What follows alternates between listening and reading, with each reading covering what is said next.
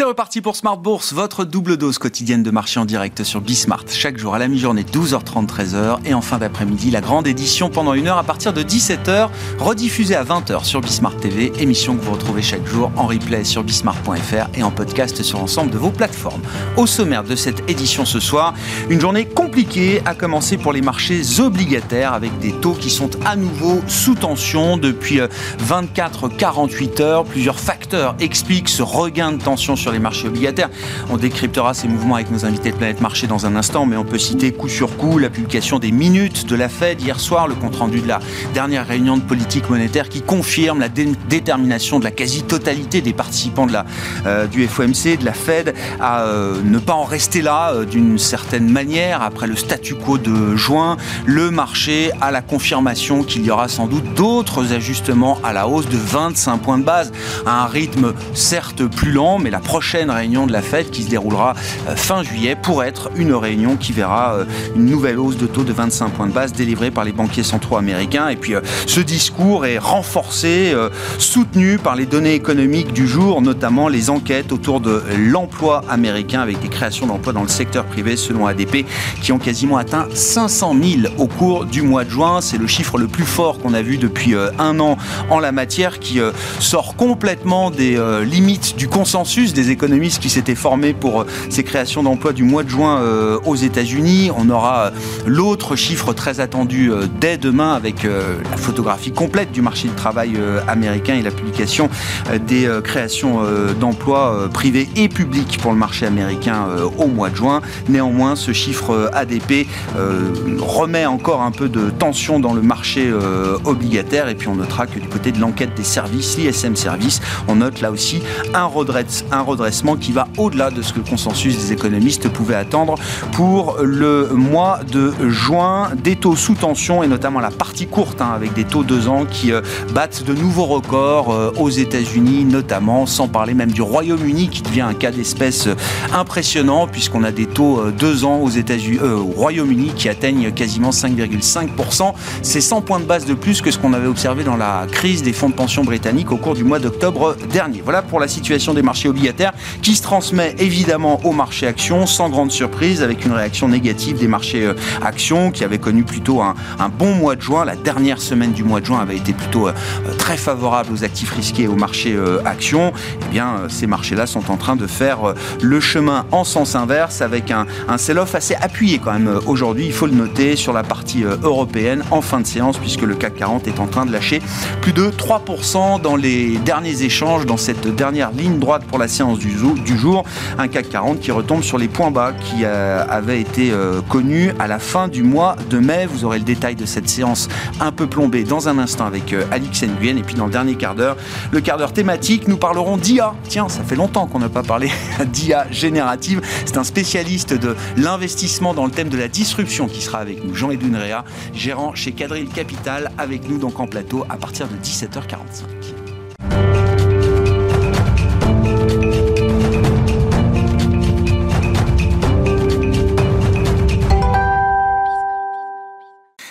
D'abord, tendance, mon ami, effectivement, les infos clés de marché en ouverture d'émission chaque soir avec vous, Alix Nguyen, et cette ambiance plombée sur les marchés aujourd'hui. Et oui, on identifie euh, deux facteurs. D'une part, euh, l'insistance de la Fed sur ses taux d'intérêt.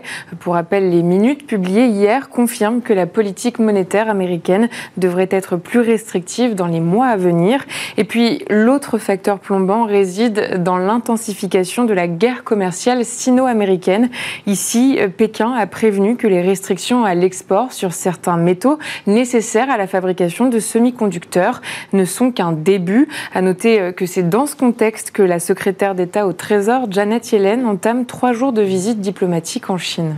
Du côté des statistiques du jour, très américaines, avec une semaine marquée par euh, différents chiffres et enquêtes autour de l'emploi et du marché du travail euh, américain. Et ça démarre très très fort pour les données du mois de juin selon l'enquête ADP qui explose littéralement les attentes Et oui, les créations d'emplois se sont élevées à 497 000 postes en juin. C'est le double de ce qui était attendu. Conséquence directe, les taux américains grimpent.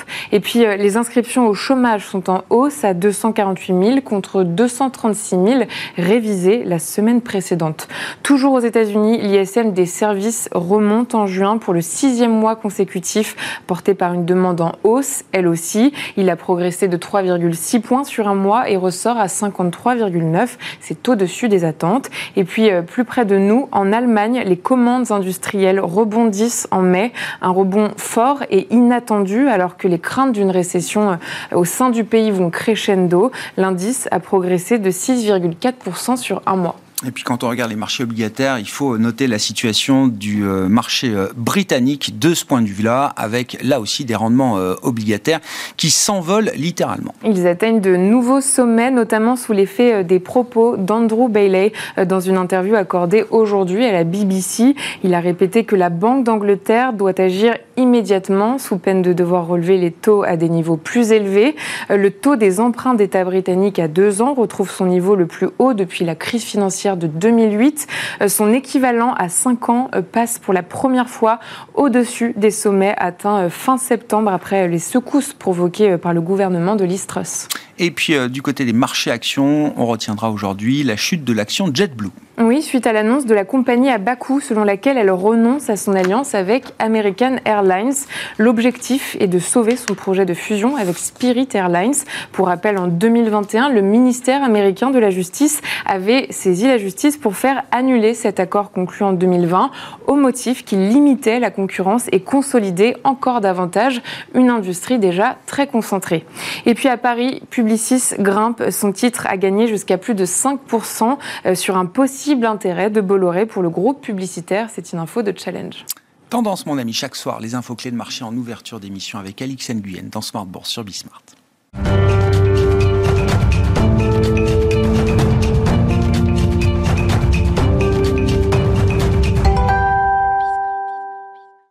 Trois invités avec nous chaque soir pour décrypter les mouvements de la planète marché. Vincent Juvin, à nos côtés ce soir, stratégiste chez JP Morgan Asset Management. Bonsoir Vincent. Bonsoir Grégoire. Bonsoir Nicolas Gottsman qui nous accompagne également, responsable de la stratégie macro à la financière de la société. Bonsoir et Zacharia Darwish avec nous également en plateau. Bonsoir Zacharia. Bonsoir Merci d'être là, responsable des solutions taux et crédit de CPR Asset Management. L'événement du jour et l'événement de ce début de nouveau semestre, euh, Zacharia, c'est le taux 2 ans américain à plus de 5% qui euh, bat de nouveaux records et, qui revient ainsi sur les niveaux et même un peu au-delà peut-être les niveaux qu'on connaissait euh, au mois de mars dernier, c'est-à-dire avant le choc SVB. Tout à fait. on retrouve le. On, a refait tout le chemin en sens inverse. on retrouve la thématique euh, de euh, d'une économie qui est plus solide que attendue. Rappelons qu'en début d'année, la plus grosse crainte était une crainte d'une récession profonde déclenchée par ce resserrement monétaire. C'était vraiment la thématique. Et cette thématique-là s'éloignait à fur et à mesure qu'on avançait dans l'année. Donc avant le choc SBB, on avait ce jeu de, de, la, de la Fed entre l'inflation et euh, la croissance finalement, on retrouve, on retrouve ces mêmes thématiques, c'est-à-dire une économie finalement qui tient plus qu'attendu, et en même temps une inflation qui baisse, mais qui baisse pas à la vitesse à laquelle on souhaiterait, euh, on, souhaiterait le voir. En tout cas, pas, à, pas au niveau ce la Fed soit plus euh, confortable, confortable avec, avec, euh, avec le niveau qu'on en observe. Donc ça, ça se traduit comment? Ça se traduit directement par une anticipation, d'une part, d'une d'intérêt plus élevée que ce, que, que, ce qui était prévu auparavant, et aussi de la thématique qu'on appelle le higher for longer, c'est-à-dire maintenir des taux d'intérêt en territoire restrictif euh, encore, plus long, encore plus longtemps que ce qui est anticipé par le marché tout le discours qu'on a eu euh, post-SVB, alors je ne parle pas du discours sur les quelques jours ou séances où on a pu vraiment se faire peur, mais le discours euh, suivant qui était de dire que ça allait accélérer le resserrement des conditions financières, des conditions de crédit notamment, etc finalement, euh, quelques mois après, euh, le marché considère que ou c'est pas suffisant, ou euh, c'est pas ce qui s'est passé. Oui, parce qu'en fait, quand on regarde les, quand on regarde les enquêtes de, de, prêts bancaires, on voit que ces enquêtes-là s'effondrent aux États-Unis. Donc on a beaucoup moins de, on beaucoup moins de prêts bancaires. Les banques sont plus regardantes, en tout cas les, les, plus petites. Et mais ce qui fait qu'au fait, au final, on revient, on revient à la base, c'est-à-dire au mandat de la Fed, c'est le marché de l'emploi et l'inflation. Le marché de l'emploi se porte super bien, tel qu'on peut le voir encore aujourd'hui. Donc, ben, il y a le monde de l'inflation, on se concentre là-dessus. Et, puis, euh, et puis le sujet, le, sujet se résume à ce point-là, finalement. Et donc, s'il faut faire un peu machine arrière et se remettre dans l'état d'esprit du, mois de mars, euh, par exemple, moi, je me souviens encore assez bien que je crois que c'était même peut-être la veille de la, de la, dérive de, de SVB. Jérôme Powell témoignait devant le Congrès, euh, je crois, le, message était les taux directeurs iront peut-être à 6%. Euh, oui, il a pris la casquette. Ça, c'était avant SVB. S'il faut se remettre dans ce contexte-là, est-ce que c'est le, est-ce que c'est euh, à nouveau l'ambiance du moment? Euh, Oui, il a repris la casquette de Volcker. En fait, finalement, le mois de mars, ce qui nous a appris, si on, s'il y a quelque chose qui a changé au mois, mois de mars, c'est que l'équation, c'était inflation ou croissance. Finalement, il y a un troisième facteur qui se rajoute, c'est que les effets de bord, en particulier la fragilité du système bancaire, pourraient faire que cette image-là se brouille et que finalement on favorise la stabilité financière sur autre chose. Là, en fait, on est de plus en plus rassuré sur le fait que le système bancaire se porte bien, que finalement les effets de bord sont, sont euh, marginaux et gérables, donc, on se refocalise sur les deux, les deux, les deux, les deux gros du mandat et finalement sur l'inflation, bah que l'emploi se porte bien. Les priorités, enfin l'ordre des priorités a, a, rechangé là, euh, Nicolas, du point de vue de la, de la Fed. On, on parlait du R star, R double star, ce taux d'équilibre pour la stabilité financière. C'était un peu le sujet post SVB en se disant ça va forcément avoir une implication sur euh, sur le chemin de, futur de la politique monétaire bah, euh, américaine. qui est invraisemblable, c'est de, de, regarder même les, les prévisions qui avait été faite au mois de mars par la Réserve fédérale, à ce moment-là, la, croissance 2023 était estimée à 0,4%. Et des taux directeurs qui étaient euh, censés arriver à 5,25%. Or, on est euh, trois mois après aujourd'hui. En fait, aujourd'hui, euh, la révision a été de, on est passé de 0,4 à 1%, tout en considérant que les gens de la Fed considèrent qu'ils vont monter les taux à 5,75. C'est-à-dire que malgré des taux plus élevés, la croissance va être plus de deux fois plus forte que ce qui avait été anticipé au mois de mars. Donc ce qui montre l'incroyable puissance de l'économie américaine aujourd'hui. Vraiment, je ne pense pas qu'il y ait vraiment de précédent dans l'histoire. Ah bah. Et ça fait des mois qu'on constate et qu'on explique que ça va mieux que ce qu'on pouvait imaginer. Non, mais c'est ça. Et Toujours mieux. Toute la période de la pandémie, ça a été ça. Alors, je crois qu'on est à 14 ou 15 mois de consécutifs de surprise à la hausse sur le chiffre de l'emploi. Encore aujourd'hui, on a eu des chiffres donc à 500 000. Et alors, de bien se rendre compte qu'on a aujourd'hui, donc l'enquête ADP, on a quasiment 500 000 emplois qui ont été créés selon ADP. Donc, on verra ouais. vérification. Il y a une corrélation qui est parfois un peu lâche entre euh, ADP et NFP, hein, l'autre rapport. On verra la confirmation demain ou pas. Mais ce qui est intéressant, c'est de voir donc éventuellement 500 000 emplois créés avec des salaires qui sont estimés à 6,4% pour ADP. Aujourd'hui, on a une inflation qui est passée à 4% sur le CPI, ce qui veut dire qu'on n'a même plus besoin d'épargne, c'est-à-dire que le niveau de salaire aujourd'hui et de création d'emplois est encore supérieur au niveau d'inflation. C'est-à-dire que vous avez une nouvelle alimentation d'une nouvelle demande sans avoir besoin de l'épargne qui a été constituée pendant la pandémie.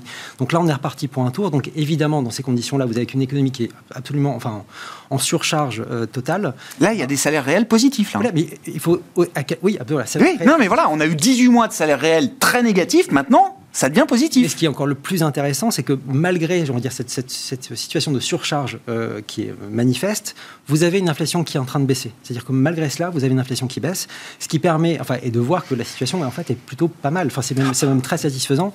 Et si vous arrivez encore à faire baisser encore un peu l'inflation, pourquoi aller attaquer encore une fois euh, une économie qui est aujourd'hui dans une situation tellement, tellement brillante euh, pour pouvoir euh, l'affaiblir? Mm. Ça n'aurait aucun sens. Si vous, avez, si vous retrouvez une inflation qui est dans, une, dans un, range à peu près correct, pourquoi venir attaquer ça? Bon, ça, on verra ça pour la suite. Ensuite, évidemment qu'il faut arriver à faire baisser le niveau, d'inflation d'ici la fin de l'année, d'essayer de, de, contrer les excès. Ensuite, on verra justement ça, mais ça, on verra ça pour l'année prochaine, savoir si, à quel point il faut aller venir freiner tout ça pour, et se priver d'une économie qui est en, dans une telle situation. Vous êtes plutôt Team Blanchard, euh, j'imagine. c'est plutôt, non, c'est plutôt Waller. C'est plutôt. Oui, non, mais Olivier Blanchard qui en remettait une couche dans les échos en disant euh, pourquoi, pourquoi s'infliger ah euh, la, douleur que nécessiterait l'action de la Fed pour ramener l'inflation de, 3 à 2, alors qu'on pourrait très bien vivre avec 3% d'inflation et que personne, bah, personne s'en offusquerait. dit d'ailleurs par, par un autre qui est Andy Haldane de la Banque d'Angleterre, oui. qui a quitté la Banque d'Angleterre. Ancien chef économiste. Hein. Ancien chef économiste qui est pourtant vraiment un, un faucon de première, il n'y a, rien à dire, et qui a fait une tribune en indiquant effectivement que si on revenait dans un, dans un range qui est entre 3 et 4 en fait, c'est le niveau à partir duquel, on va dire, les consommateurs, en fait, ça passe en dessous du radar de, oui, ça. du niveau d'inquiétude. Donc, si on a une économie qui est bonne à ce niveau-là, pourquoi venir euh, mettre des gens au chômage ou faire baisser les salaires si, en fait, les choses sont satisfaisantes? Bon, on pourra peut-être rouvrir cette question, mais vos commentaires sur la, bah, la résilience continue spectaculaire toujours de l'économie euh, américaine, quasiment 18 mois après le début des, des, hausses de taux. Euh, alors, est-ce que le S2 va être quand même, le second semestre va être le moment de vérité quand même, du plein impact de ce choc monétaire qui reste quand même sans précédent, hein? 500 points de base avec toutes les questions de la transmission, etc., qui peuvent se poser. Mais est-ce que c'est le moment de vérité quand même pour l'atterrissage de l'économie américaine, qui pour l'instant semble toujours euh, en lévitation?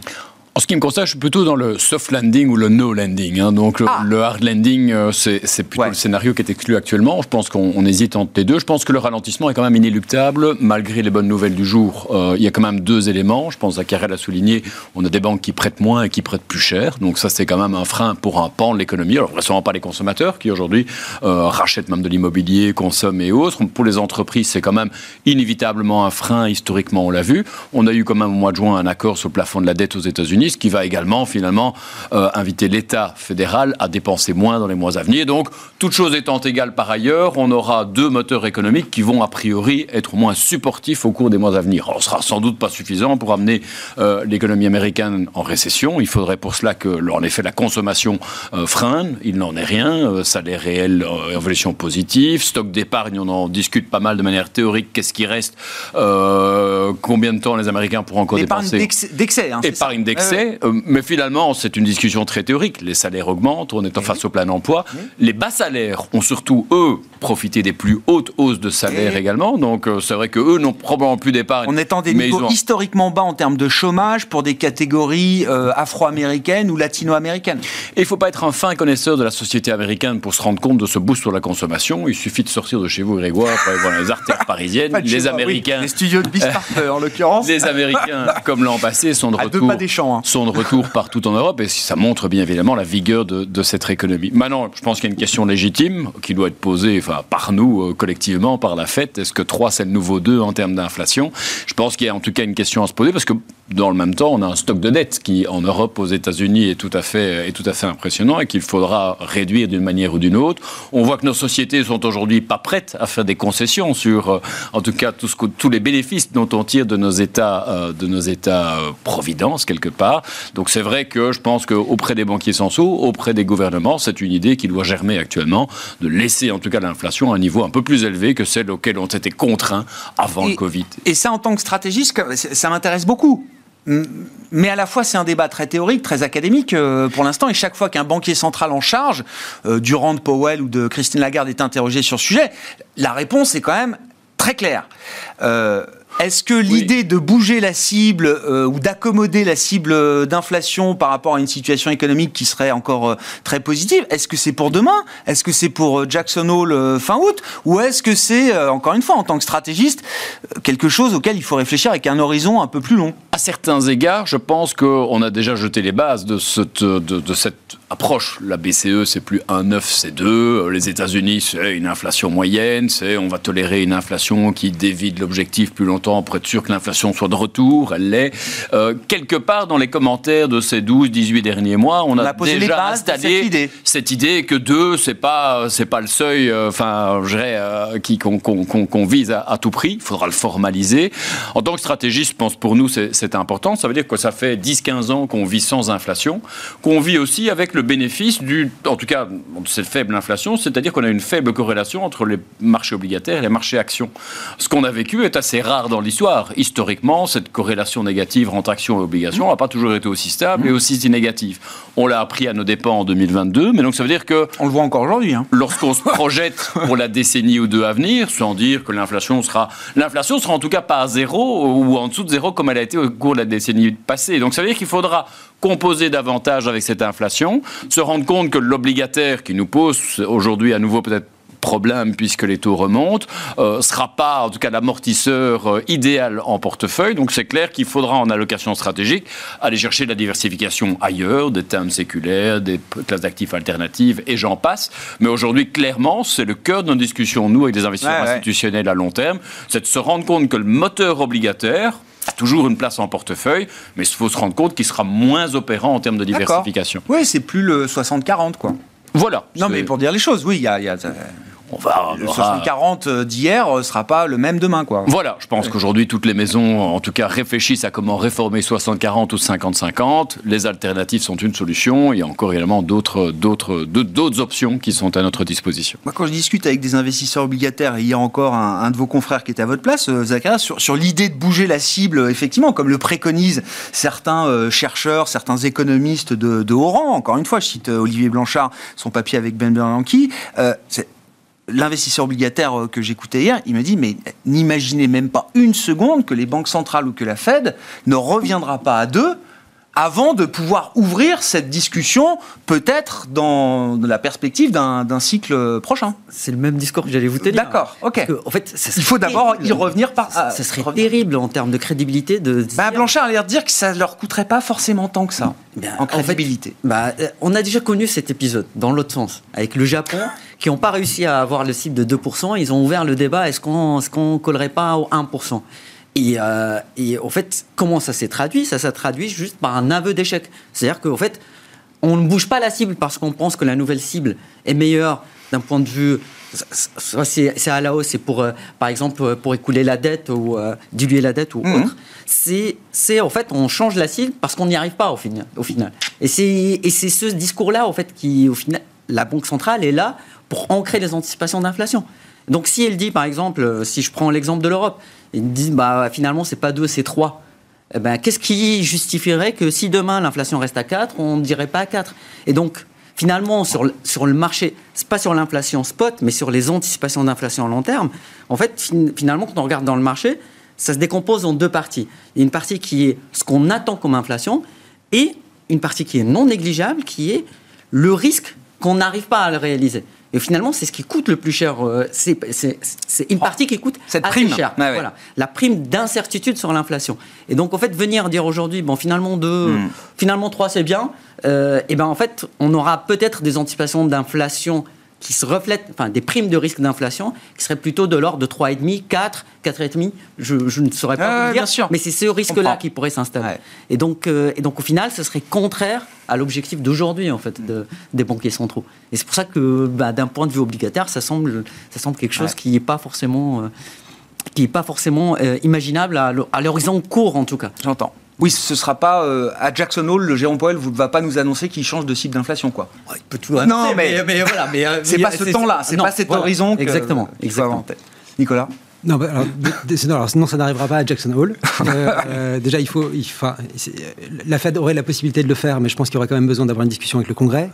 Par contre, euh, ce, qui est, euh, ce qui a été lancé depuis 2018, c'est qu'on a lancé un processus de révision de politique de monétaire. Mmh. Donc ils avaient lancé ça en 2018 avec un résultat qui avait été euh, donné en 2020. À l'époque, c'était Richard Clarida, qui est donc le VP, enfin le numéro 2 de la Fed, qui avait mené toute cette revue, dont le résultat avait été donné donc en août 2020 à Jackson Hole, justement. ce processus va être relancé, donc il va être maintenant c'est intégré, c'est-à-dire que tous les 5 ans, on relance ce processus, c'est-à-dire que normalement, à la fin de l'année 2024, on va réouvrir une, une revue stratégique. Une revue stratégique de la politique monétaire, avec la possibilité éventuelle de modifier euh, les objectifs au cours de l'année 2025.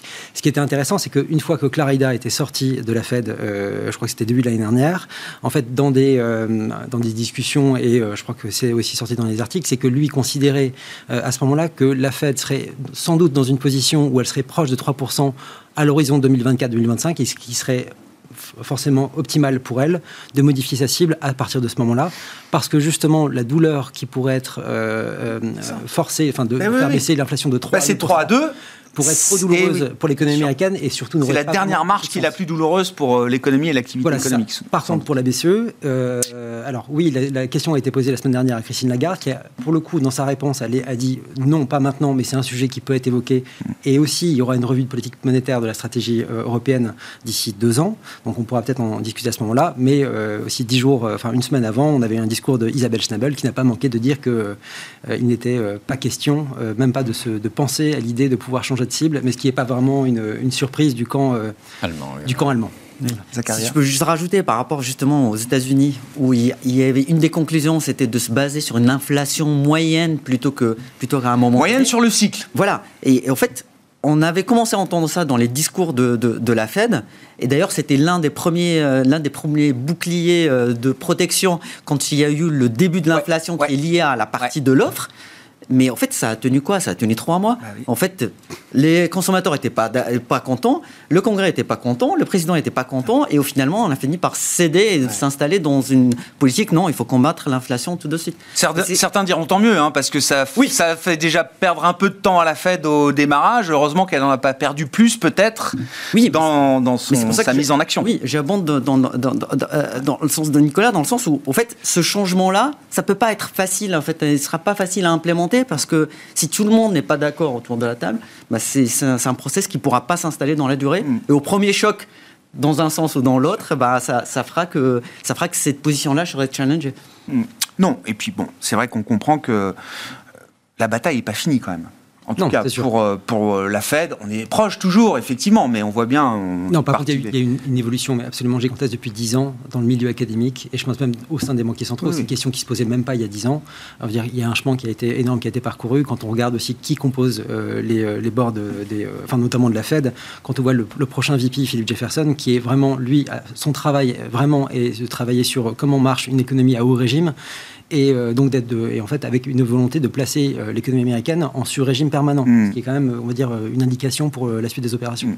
Est-ce que la résilience de l'économie américaine, ça peut correspondre aussi à un moment de d'élargissement du, du, rallye boursier, pour dire les choses, Vincent? Alors, la séance du jour est un peu à l'envers de ce qu'on raconte, parce que les actions se prennent un petit pain avec la, la hausse des taux, mais l'autre phénomène qui a accompagné la résilience économique américaine, ça a été quand même ce phénomène de concentration autour de 7, 8 euh, magnifiques, euh, comme on les appelle euh, désormais.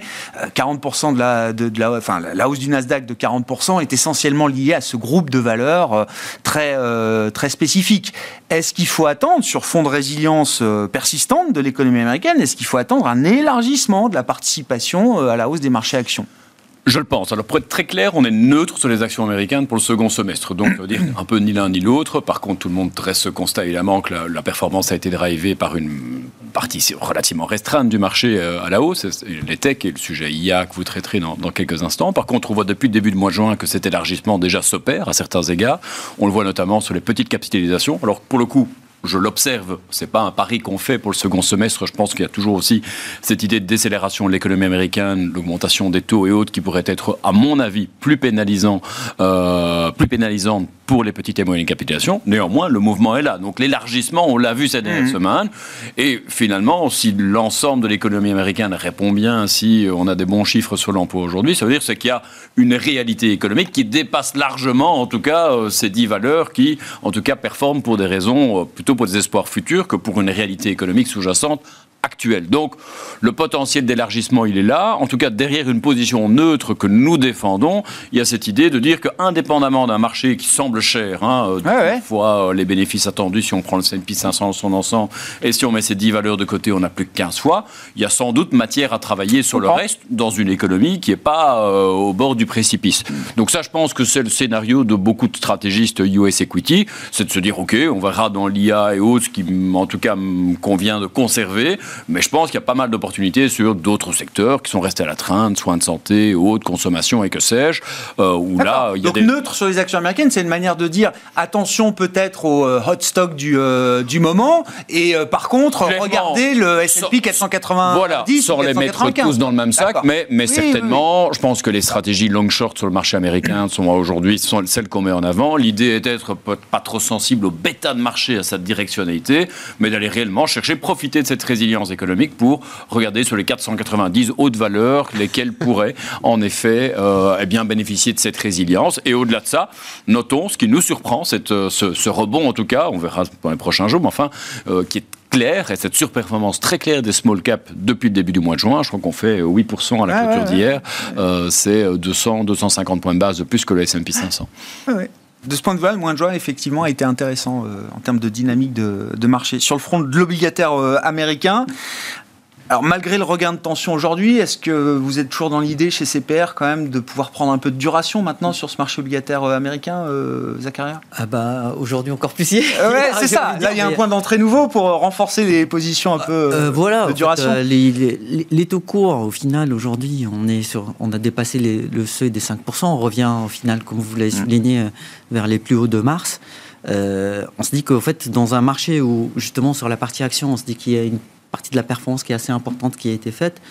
Et en fait, vous êtes payé pour, vous êtes payé pour attendre, mmh. entre guillemets, et que 5%, pour un investisseur en dollars, c'est pas du tout négligeable.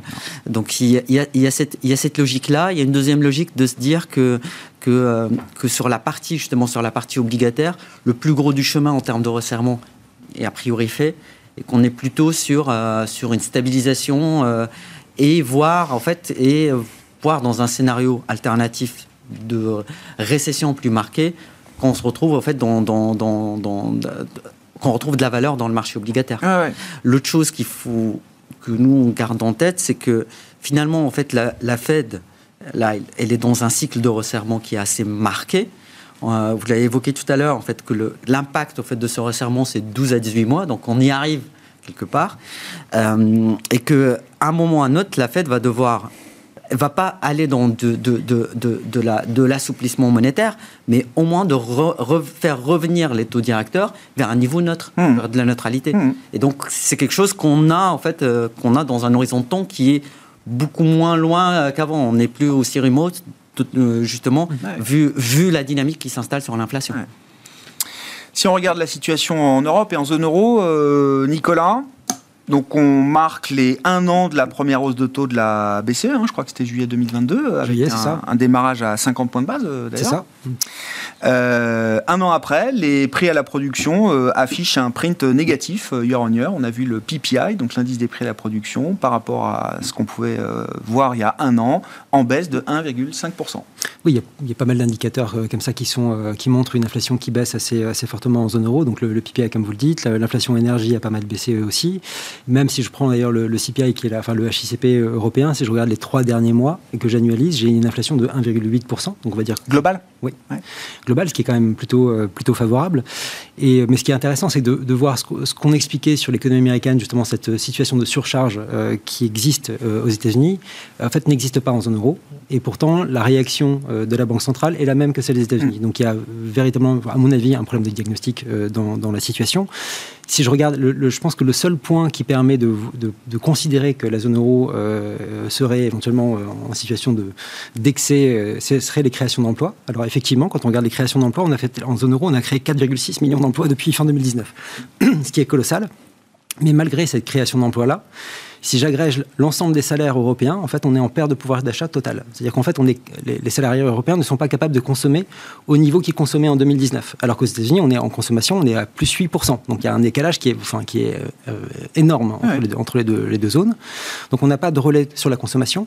Les niveaux de salaire aujourd'hui, ils sont peut-être de 5%, mais ils sont encore pas suffisants en tout cas pour venir couvrir euh, le niveau d'inflation. Donc on ne peut pas espérer de gains de pouvoir d'achat euh, gigantesques d'ici la fin de l'année ou même pour les prochaines années. Quand on regarde euh, du côté investissement, en fait, on se rend compte que le crédit est au point mort depuis le mois de septembre dernier. Donc là, on suit, on ne peut pas attendre de, de, miracle de ce côté-là.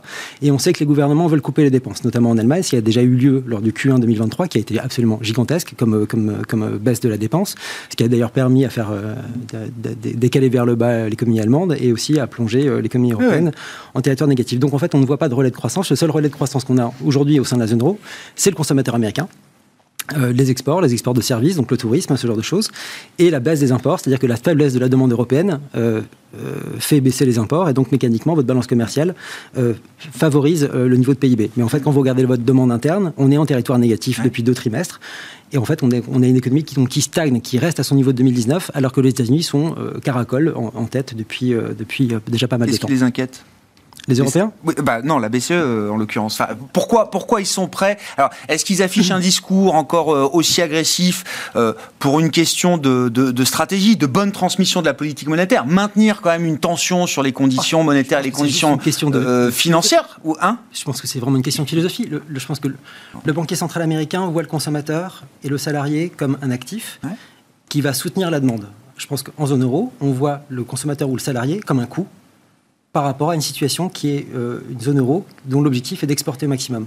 Et donc, à partir du moment où vous voyez les choses comme un coût et non pas comme un actif, et eh ben, vous voulez serrer les vis autant que possible pour pouvoir continuer à avoir un modèle exportateur qui va être euh, qui va avoir du succès pour, pour la suite. Hmm. Et quand on voit les arguments qui ont été développés euh, tout au long de l'année dernière par les gens de la BCE, je pense que les choses sont assez claires. Maintenant, le dernier point, c'était sur le, le, coût unitaire du travail.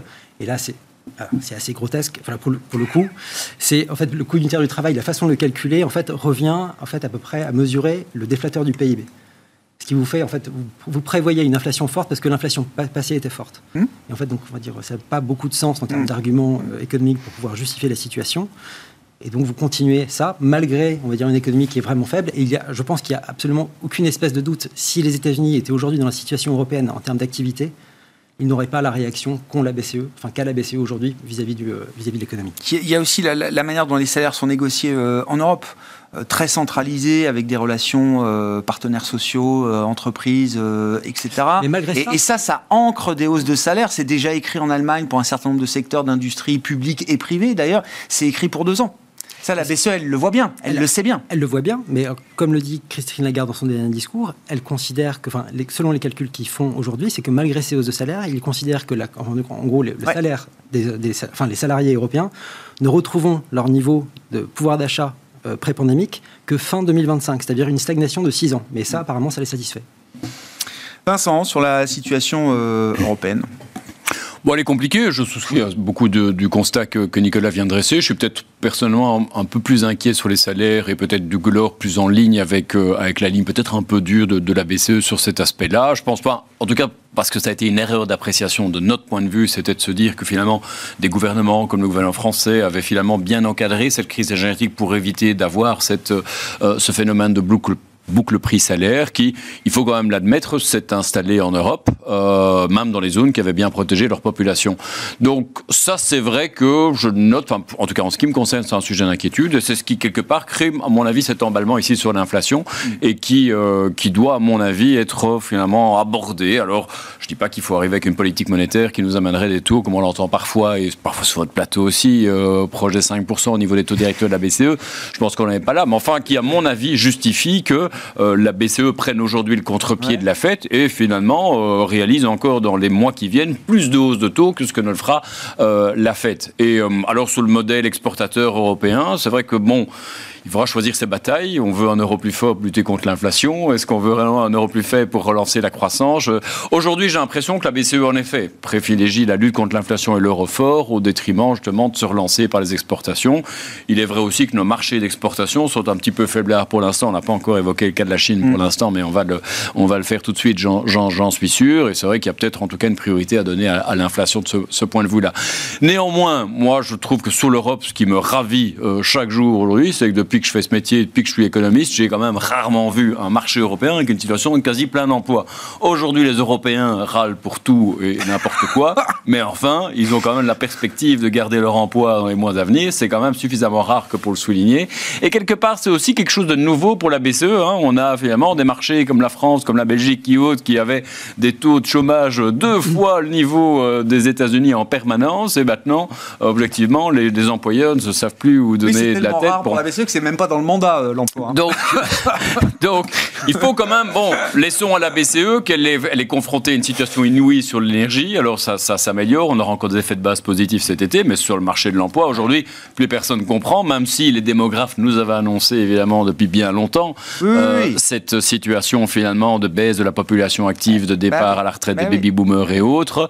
Mais c'est vrai que nous tous, ici, sur ce plateau, on l'a quand même un peu redécouvert ces, euh, ces 18 derniers hmm. mois. Et aujourd'hui, on publie d'ailleurs, on vient de publier chez JP Morgan Asset Management notre recherche trimestrielle, notre guide des marchés. On a consacré l'une des 100 pages justement à ces euh, développements démographiques. Ah, mais bien sûr. Et, ça euh, coûte très cher à la population active en Allemagne. Hein. C'est-à-dire que le paquebot, évidemment, les tendances démographiques sont longues, lourdes, elles sont très bien identifiées, documentées, etc. Mais à un moment, le choc se matérialise. Et, là, on est à ce moment-là aussi euh, pour beaucoup de pays. oui, et en même temps, on ne peut absolument pas être définitif sur la question. Encore une fois, le sujet qui sera traité une fois que nous aurons quitté votre plateau est peut-être disruptif d'ailleurs pour les marchés du travail on n'en sait, on n'en sait rien euh, à, ce stade. Alors on attend un petit peu, enfin énormément au vu de l'envolée du S&P 500 sur ce sujet.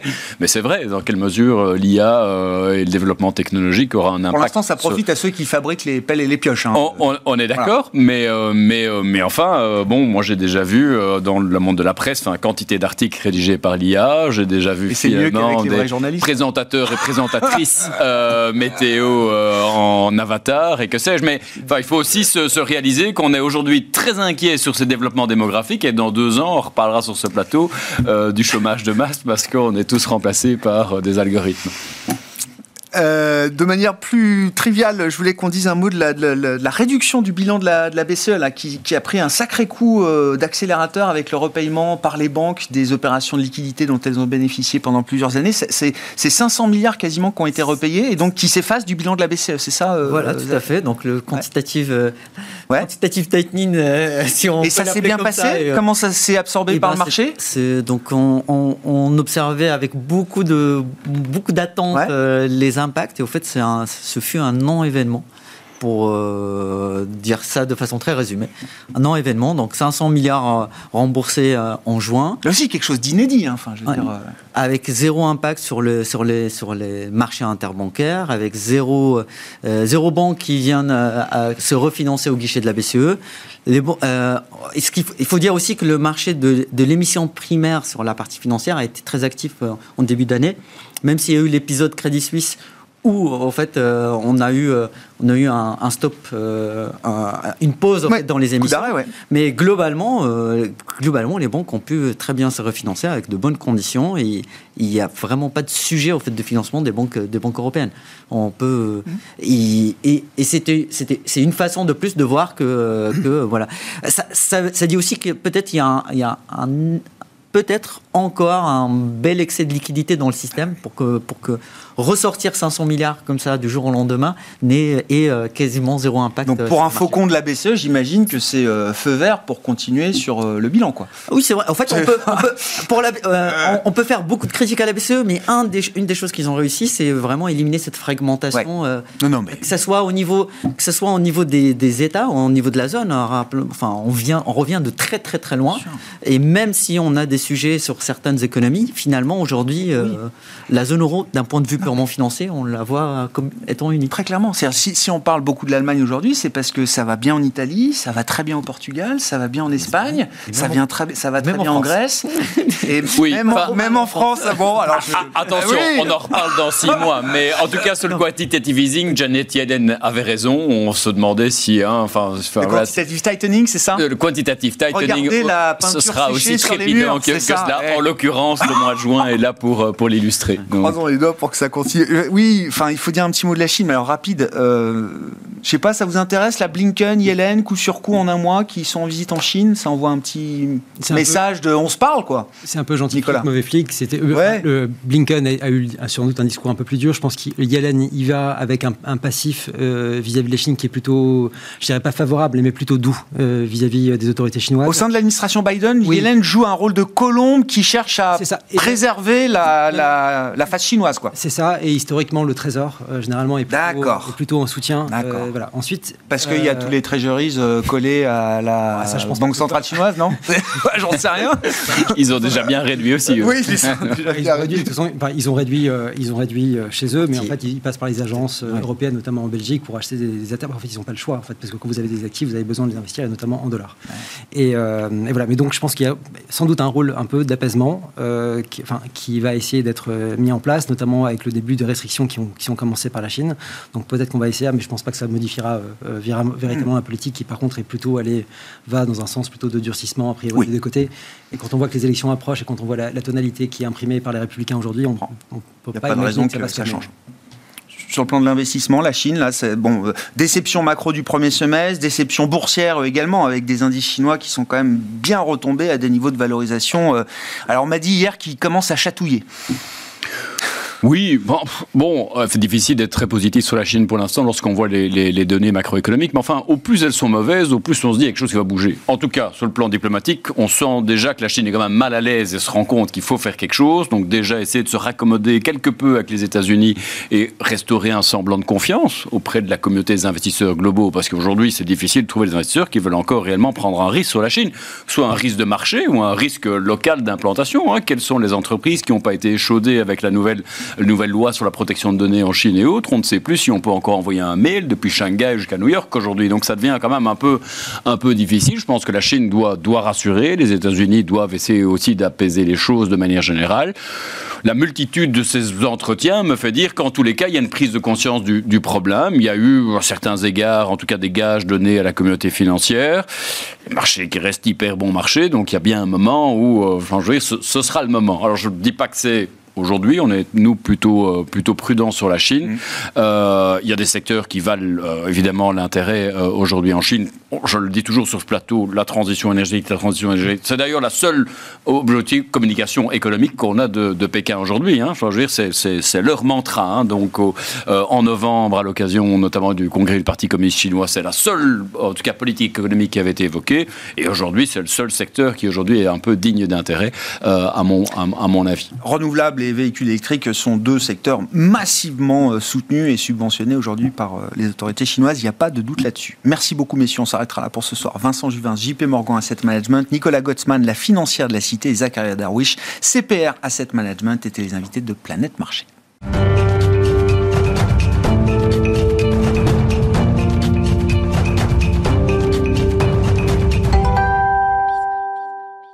Le dernier quart d'heure de Smartbourg chaque soir, c'est le quart d'heure thématique. Le thème ce soir, bon, c'est le thème de 2023, celui de l'intelligence artificielle générative, notamment hein, l'explosion, la révélation de cette intelligence artificielle générative qu'on vit depuis plusieurs mois sur euh, les marchés. Et nous en parlons avec Jean-Edwin Réa, gérant chez Cadril Capital. Bonsoir Jean-Edwin. Merci d'être euh, avec nous, spécialiste. Hein, vous pilotez un fonds euh, dédié à la disruption, comme on dit dans l'univers technologique. Donc vous suivez évidemment de très près la révélation de l'IA générative et du GPT, comme vous dites, euh, Jean-Edwin. Euh, bulle ou nouveau cycle pour la tech américaine C'est un peu la, question qu'on se pose et vous allez y répondre. Mais euh, juste déjà prendre la mesure de ce que ça a généré comme valeur boursière au sein du Nasdaq, notamment en 6-9 mois le Nasdaq a pris... en 6 mois. 6 mois, plus de 40%, c'est ça Alors le, Nasdaq 100, 40%, le Nasdaq Composite, 32%. Ouais. Et, dans ces 40%, donc, qu'est-ce qu'on trouve alors? Euh, bon, le Nasdaq 100, il n'existait pas euh, en 1983, mais le Nasdaq Composite, c'est sa meilleure performance depuis 40 ans. Donc, quand on voit que finalement le Nasdaq était assez microscopique et peu important euh, en 83, ça veut dire que c'est probablement la meilleure performance historique. En tout cas, à l'échelle de, la taille des, des valorisations, c'est spectaculaire. On, va voir le, graphe que vous nous apportez euh, effectivement sur euh, cette décomposition de la, de la hausse du Nasdaq. Alors non, on voit pas le graphique, euh, mais c'est bon. ce qu'il faut comprendre dans la performance du Nasdaq, c'est que c'est que c'est voilà le graphique, donc effectivement, euh, que je les, laisse décrypter. Euh, les 8 plus grosses valeurs du, Nasdaq ont, généré 76% de performance. Ce qui est du jamais vu. Normalement, c'est une performance qu'on trouve même spectaculaire pour des toutes petites valeurs. C'est euh, la manifestation probablement de deux choses. D'abord, à la fin 2022, on avait un peu mal. et le seul truc qui Là, c'était moins 30, hein, c'était ça, ouais. voilà, sur le Nasdaq, oui. Et pour d'autres fonds, c'était pire que ça. Pire que ça. Mais c'était une période où on recherchait un peu le refuge et euh, le paradoxe des valeurs euh, GAFAM euh, étendues, c'est qu'elles sont des, des, biens de consommation, elles sont des valeurs de tous les jours et elles sont pas sensibles à la hausse de taux, mm. elles sont très très riches en cash. À la limite, pour elles, la hausse de taux, c'est des revenus en plus. Et dans une période d'incertitude, euh, c'est là que les gens se sont réfugiés. Mais ça, ça expliquerait, je dirais, euh, une petite performance, une surperformance. Euh, mais la deuxième chose, refuge de ces valeurs ne peut pas expliquer à elle seule l'ensemble de la performance. Pas du tout. En fait, la deuxième raison, et la vraie, c'est que c'est eux qui capturent la valeur de l'IA dans sa première phase. Hmm. L'IA, en fait, nécessite quoi? Des, Ce qu'on appelle des large language models, qui sont en fait des, des, centres de données euh, colossaux dans lesquels on va stocker des, des, terabits et des terabits, enfin des hexa et des pétas, enfin bref, c'est une grosse quantité de données. Il faut les traiter et ça coûte très très cher. Une seule puce Nvidia, elle coûte aujourd'hui, un H100 coûte 40 000 dollars. Et il faut en mettre 20 000 à 30 000. Et ensuite, derrière, il faut acheter de, l'interconnexion, il faut de l'électricité, il faut des bases de données, du software, etc. Et ça, c'est complexe. Mais la première phase de l'IA, c'était ça. Et je pense qu'on arrive peut-être Enfin, on a déjà commencé le deuxième rang, mais je pense qu'on va se concentrer sur le deuxième rang à partir de maintenant. Si on reste sur le premier rang, moi ça m'intéresse parce que la question c'est euh, bulle ou nouveau cycle.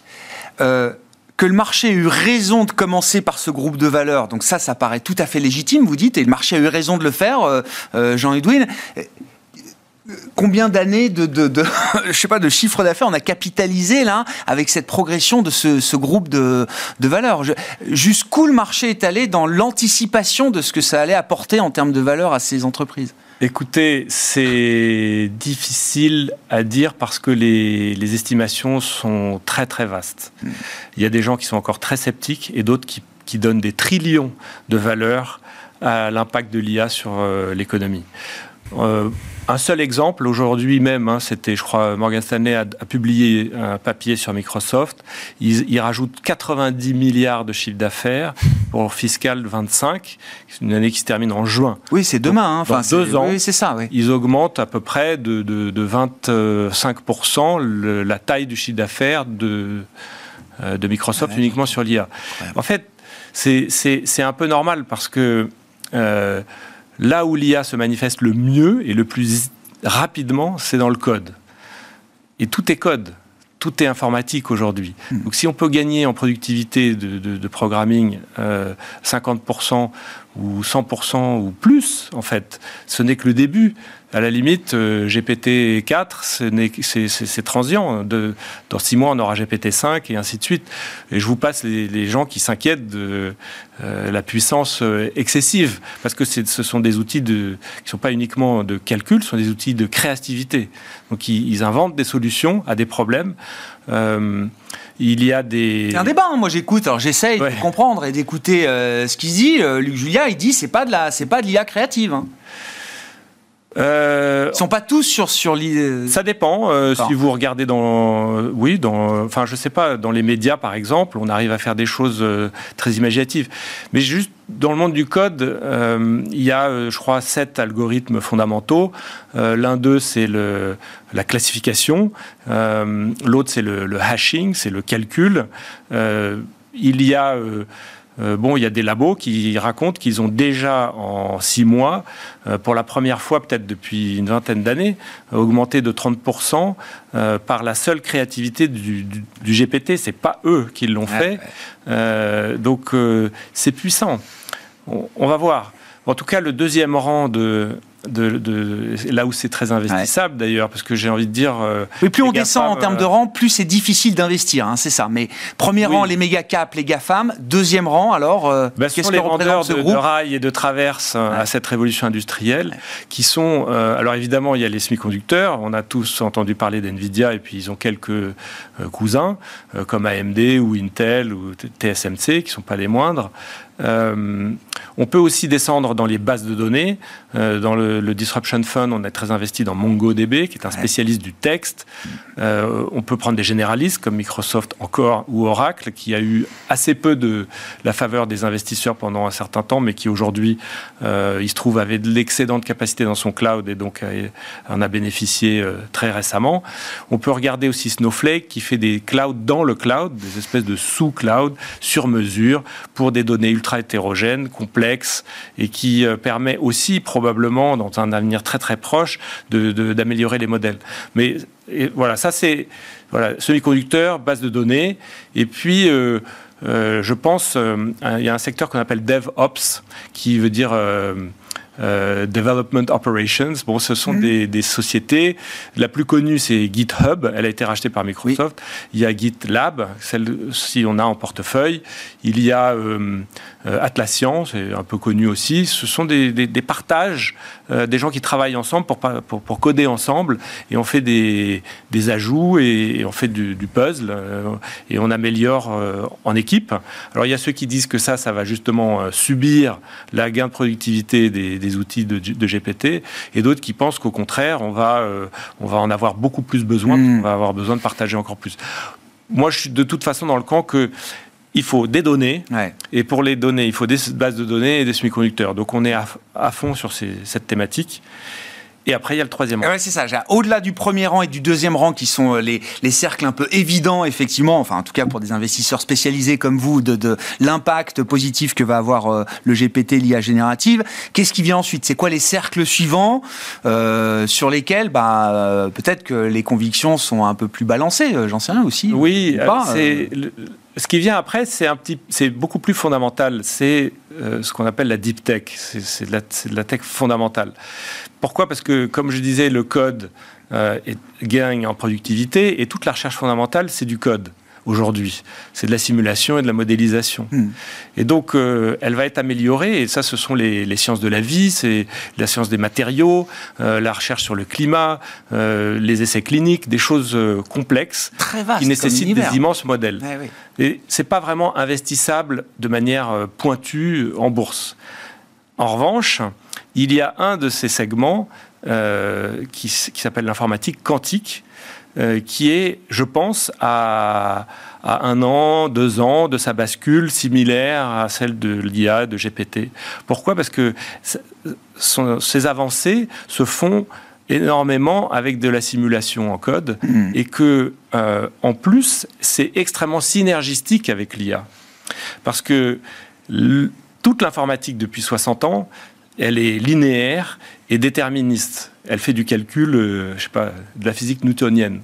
Et là, on rentre dans, dans, la physique des particules élémentaires, et sans rentrer dans le détail de comment ça fonctionne, on rentre dans une informatique qui est euh, on va dire, parallèle, mais beaucoup plus que les GPU de NVIDIA qui sont juste une illusion euh, du parallélisme avec beaucoup, beaucoup de, microprocesseurs. Là, on rentre dans le parallélisme fondamental qui est en fait le calcul probabiliste des résultats.